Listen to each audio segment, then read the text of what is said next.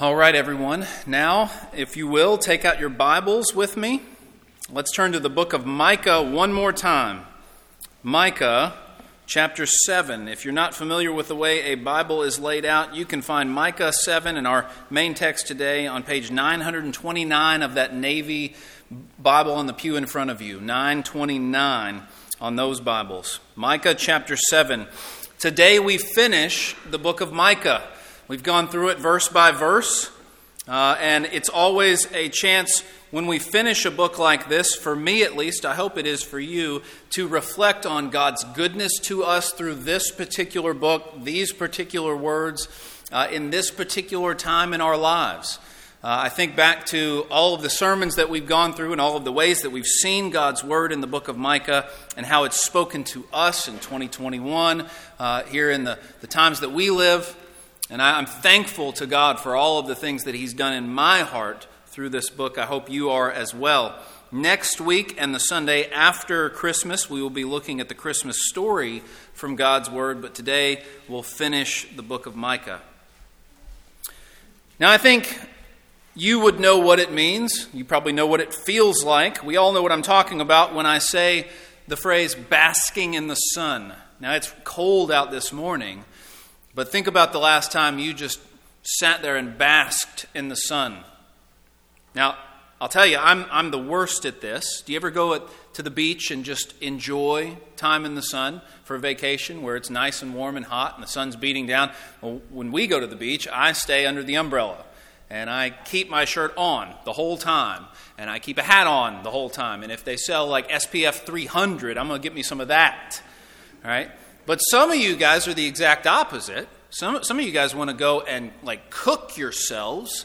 Um, if many of you know Richard Martin, who was preaching before I came, and that's what he does. He goes down there and he just wants to spend every waking second uh, in the sun, and he'll come back ten shades darker than when he left on his skin. But we all know what it means to bask in the sun.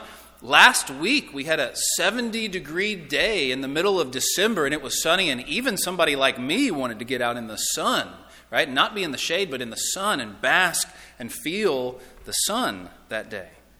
Well, today, we are just going to bask in the steadfast love and the mercy and the grace and the compassion of God.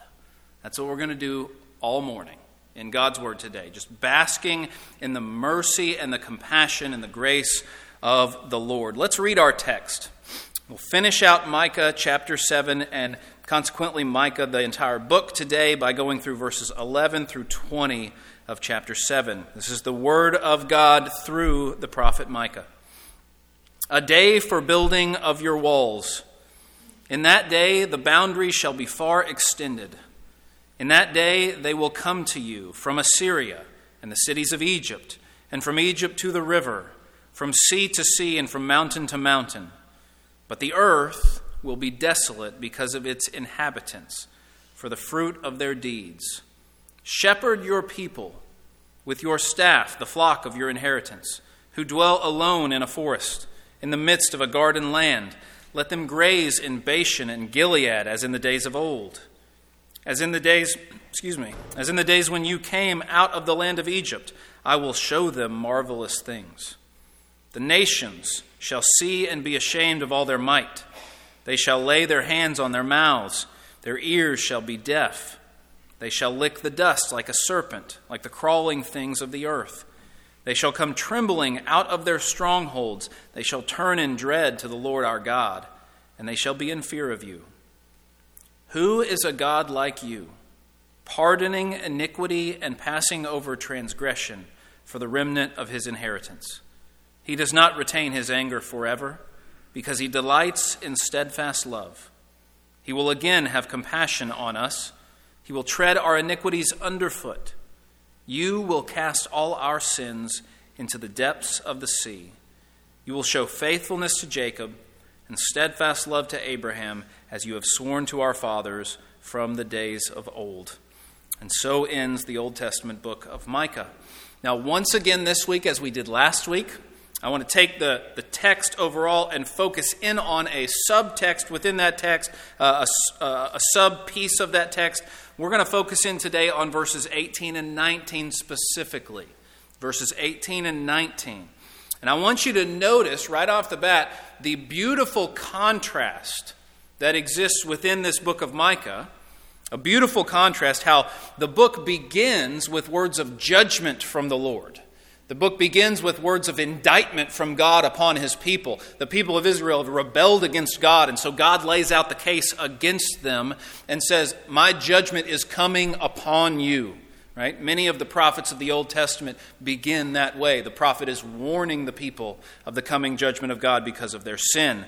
But notice the beautiful contrast as we get toward the end of the book, and especially here, we see God's words of comfort and encouragement and compassion. Indeed, this book ends with some of the most comforting and encouraging words in all of the Bible. Specifically today, we're looking at verses 18 and 19. Now, notice how he begins in verse 18. Micah says, Who is a God like you? Who is a God like our God? Let's just ask that question to ourselves. Let's think about that this morning. Who is a God like the God of the Bible. Now, if we're being honest, there's no other God at all, right? There, there is no other God. There's only one God. There is no other God in existence. There's not a multitude of gods or deities. There's only one God. But the, the, the idea here is there are other gods that are worshiped by other religions, other deities that people ascribe worship to, other gods that they claim and in every other religion, there is no God like the God of the Bible. There is no God like the God of the Bible in any other religion.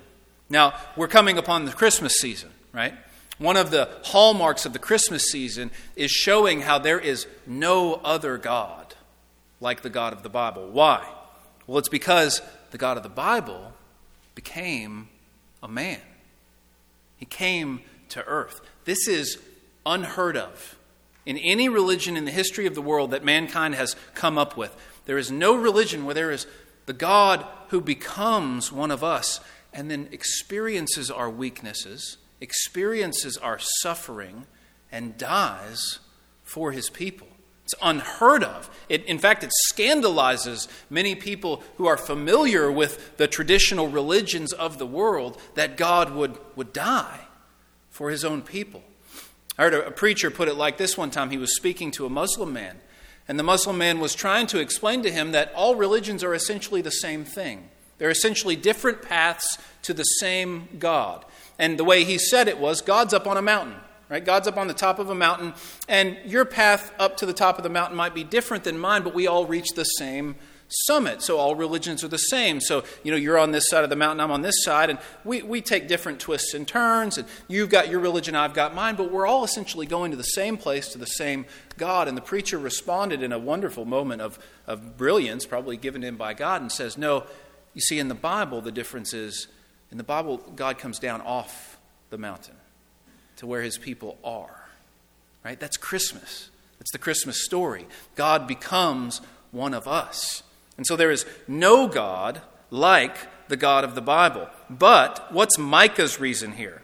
Let's look at Micah's reason for there's no God like you. Micah's reason is there's no God in any religion, anywhere, who forgives like this God. That's what Micah's saying. There's no God like you pardoning iniquity and passing over transgression for the remnant of his inheritance. No other God puts away sin and delights in loving compassion toward those who have rebelled against him. This God delights in showing love and compassion to people who have rebelled against him. Every other religion, when you think about it, is works based. In one way or the other, every other religion in the world that mankind has come up with, and this makes sense because they're religions that mankind has come up with, they're all works based. And so, everyone has sin in these religions, but as long as your good deeds outweigh your bad deeds, you can make it into whatever version of eternal life they have. But with God, it doesn't work like that. With God, you don't work your way into His favor. You don't work your way into heaven, you receive it by his grace as a free gift. What's it say in Romans 6:23, that wonderful verse that many of us know? Romans 6:23, the wages of sin is death, but the what? The gift of God is eternal life in Christ Jesus our Lord. And so wages are given when they're, they're owed to someone, right? You work and you receive your wages because you are owed those wages.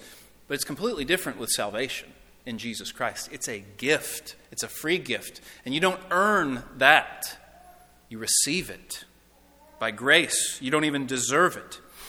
This gift is free for the taking to any who would come to God through Jesus. Anyone can get in on this.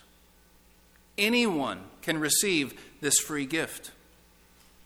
Anyone who would repent of their sins and confess Jesus as Lord and be baptized into his name can receive this free gift. Now, those are conditions, I grant you. Those are conditions that God has put upon his free gift, right? This gift is not given undiscriminately to anyone and everyone who has ever been born.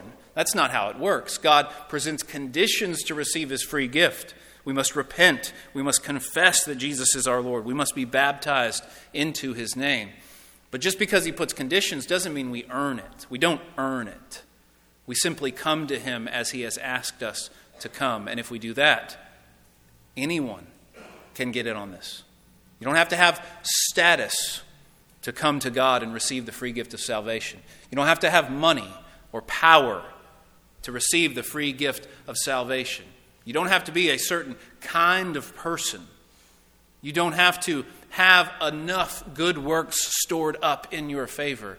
No, anyone, anyone can get in on this. Notice how Micah continues to talk about there's no God like this one. At the end of verse 18, he says of God, He delights in steadfast love. He does not retain his anger forever, but he delights in steadfast love. He does not delight in punishment. He does not delight in affliction. He delights in giving away his steadfast love. This is God's very heart. This is the very heart of God, his steadfast love. Let me show you a, a, wonderfully insightful verse from Lamentations, chapter 3. This little book of Lamentations written by the prophet Jeremiah. Lamentations chapter 3:33 says this: For he, God, does not afflict from his heart or grieve the children of men. He doesn't do it from his heart. Now, God does punish. God does afflict. But what Jeremiah is saying in Lamentations is that's not his heart. That's not his heart. Those are like, like a, an alien work of his. It's not his natural, we might say, work. We find this principle all over the Bible that God's very heart is love and compassion and forgiveness, not wrath and punishment. For example, in Hosea chapter 11, we won't go there, but I'll just give you an overview. Hosea chapter 11, we see a picture of God's compassion and love for Israel overtaking his desire to punish them. In Hosea 11, God's being pulled in two different directions, and you can see it in his words. And he's saying, on the one hand, I, in my holiness and righteousness, I want to punish their sins, and yet his love and compassion wins out. His love and compassion for them wins out. We see in Ezekiel 33:11 that God takes no pleasure in the death of the wicked. He does not take pleasure in the death of the wicked. Many people see this God that we serve as a God who's just like rubbing his hands together, ready to strike someone down with his wrath for their sin. That's not what's going on with him. He takes no pleasure in the death of the wicked. Why? Well, 2 Peter actually gives us some hints on that. 2 Peter 3 9 says, God does not wish that any should perish. He doesn't wish that anyone would perish. Now, He's created this world in such a way where we have free will. God created this world from the very beginning, Adam and Eve. You can either choose me or not. You can either love me or reject me. God's created human beings with that kind of free will, and so not everyone will be saved, but it says it's God's will It's God's desire, you might say, for everyone to be saved. He doesn't wish that any would perish, and therefore he does not delight in the death of the wicked. He does not delight in punishment. He does not delight in affliction. What does he delight in? What does he delight in? What's our text say? He delights in steadfast love. He delights to show mercy and compassion. This is his very heart. This is what he loves to do. Notice how it says, He does not retain his anger forever. His anger doesn't stay forever, but what does stay forever? We see it all over the Bible. His steadfast love endures forever. There's a psalm that repeats that over and over and over again, almost beating it into our minds and heads. His steadfast love endures forever. His steadfast love endures forever. His steadfast love endures forever. Sometimes it seems like the psalm's going to go on forever, but it's a wonderful piece of poetry. His anger, Micah says, does not endure forever, but his steadfast love does endure forever. You see, sin pulls God in two different directions. Sin pulls God in two different directions because we serve a God who is both holy and loving. We serve a God who is both holy and loving. And so, in God's holiness, when sin comes into the presence of the holiness of God, it evokes or it brings about God's wrath. And so, in His holiness, God wants to punish sin. He must punish sin for Him to remain a just and righteous God. That's what sin does to His holiness. But what sin does to his love, what sin does to his love is it causes his desire to forgive to come out. And so, at the same time that he desires to punish sin, he desires to forgive sinners. And God found a way to do both. God found a way to both punish sins and forgive sinners. He found a way for his love to win out. More on that here in just a moment. Now, I want you to notice finally the last statement that Micah makes in verse 19. Who is a God like this? This God, he casts all our sins into the depths of the sea. He casts all our sins into the depths of the sea. If you are in Christ today, this is what God does to your sins. He removes them from you. He casts them into the depths of the sea. The idea is that He takes away your sins and puts them in a place where you'll never see them or hear from them again. You can't even get to them. That's how far He removes them from you. This is what it means in Isaiah 43 25 when He says, I, I am He who blots out your transgressions for my own sake, and I will not remember your sins. If you recall, in the esoteric sometimes book of Leviticus, in the middle of the book of Leviticus, there was this yearly ritual that the Israelites were to go, to go and do every year. It was an important ritual. It was an important day in the life of the nation of Israel. It was called the Day of Atonement. Leviticus 16 is where you can read about this if you have any desire to do so later. Leviticus 16 is pretty much the center of the entire, what we call the Pentateuch, the first five books of the Bible. Because on this day, this is the day where atonement, atonement is stressed to the people of Israel and made for their sins. How so? Well, on the day of atonement, the high priest was to get, was to get two goats. The high priest was to take two goats from the people of Israel. These two goats consecrated for this special purpose the first goat was called the scapegoat. And what the high priest would do is he would take that goat and he would lay his hand on its head and he would confess over the goat all of the sins of the people of Israel. All the sins that he knew about, all the sins that he can remember. He'd confess all those sins over the head of this goat. And then what they would do is they would take the goat in the hand of a man who had it presumably on a leash, and he would take it outside the camp into the wilderness and lead that goat far off into the wilderness and turn it loose and let it go. And it would just leave. It would go away from the camp until you couldn't see it anymore, signifying what God has done to the sins of the people of Israel, signifying what God does to our sins. He takes it away, He removes it far from us. Psalm 103 helps us in this. Psalm 103, starting in verse 8, says, The Lord is merciful and gracious, slow to anger and abounding in steadfast love. He will not always chide, nor will he keep his anger forever. He does not deal with us according to our sins, nor repay us according to our iniquities. For as high as the heavens are above the earth, so great is his steadfast love toward those who fear him. As far as the east is from the west, so far does he remove our transgressions from us. As a father shows compassion to his children, so the Lord shows compassion to those who fear him. Notice how he says, as far as the east is from the west. That's how far God removes your sins from you. How far is that? Well, we, we live on a globe, right? And so if you go east, you can just keep going forever.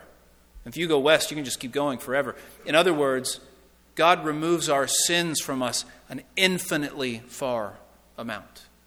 As far as the east is from the west, you can't measure it. That's how far God removes our sins from us. But how? How does He do it? Because I'm here to tell you, in God's righteousness and in His holiness, He can't just sweep sins under the rug. He can't just say, oh, that's no big deal. He can't just say, Yes, I, I know I, I threaten punishment if you broke my commands, but then you broke my commands and I, I just won't punish you. Right? God is not like the, the parent who threatens a punishment on their kid and then the kid blatantly does it right in front of them and they don't follow through on their word.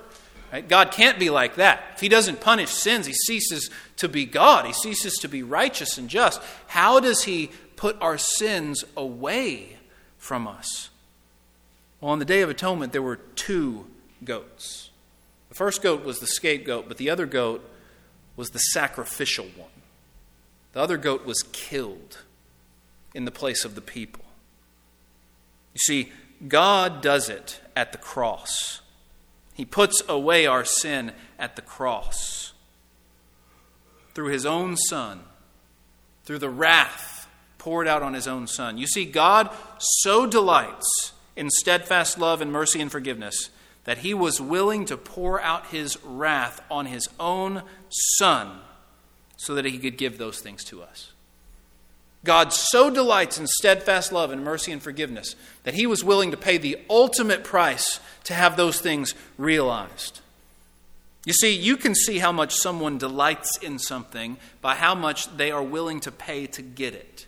All of us, it's true for all of us, right? I might ask you, how much are you willing to pay for a guitar? And you might say, uh, like $10, because I don't care about guitars. But you see, with me, it's different right? I'm, I'm willing to pay uh, uh, what Jennifer would call obscene amounts for a really nice guitar, right? You, you, you understand what people delight in by how much they are willing to pay to get it. That's why Jesus said the kingdom of heaven has to be for you, it has to be like a treasure hidden in a field. And that man who finds that treasure in the field, he, he buries it back, he goes away and he sells everything he has liquidates everything he has so that he can buy that field and have that treasure. It's worth everything. We'll, we'll give whatever we can to get it, right? That's the kingdom of God has to be like that. So you see how much someone delights in something by how much they're willing to pay to get it. Well, God delights in steadfast love and mercy so much that he was willing to pay the ultimate price to give them to us. And I'm not just talking about passively giving his own son, which he did.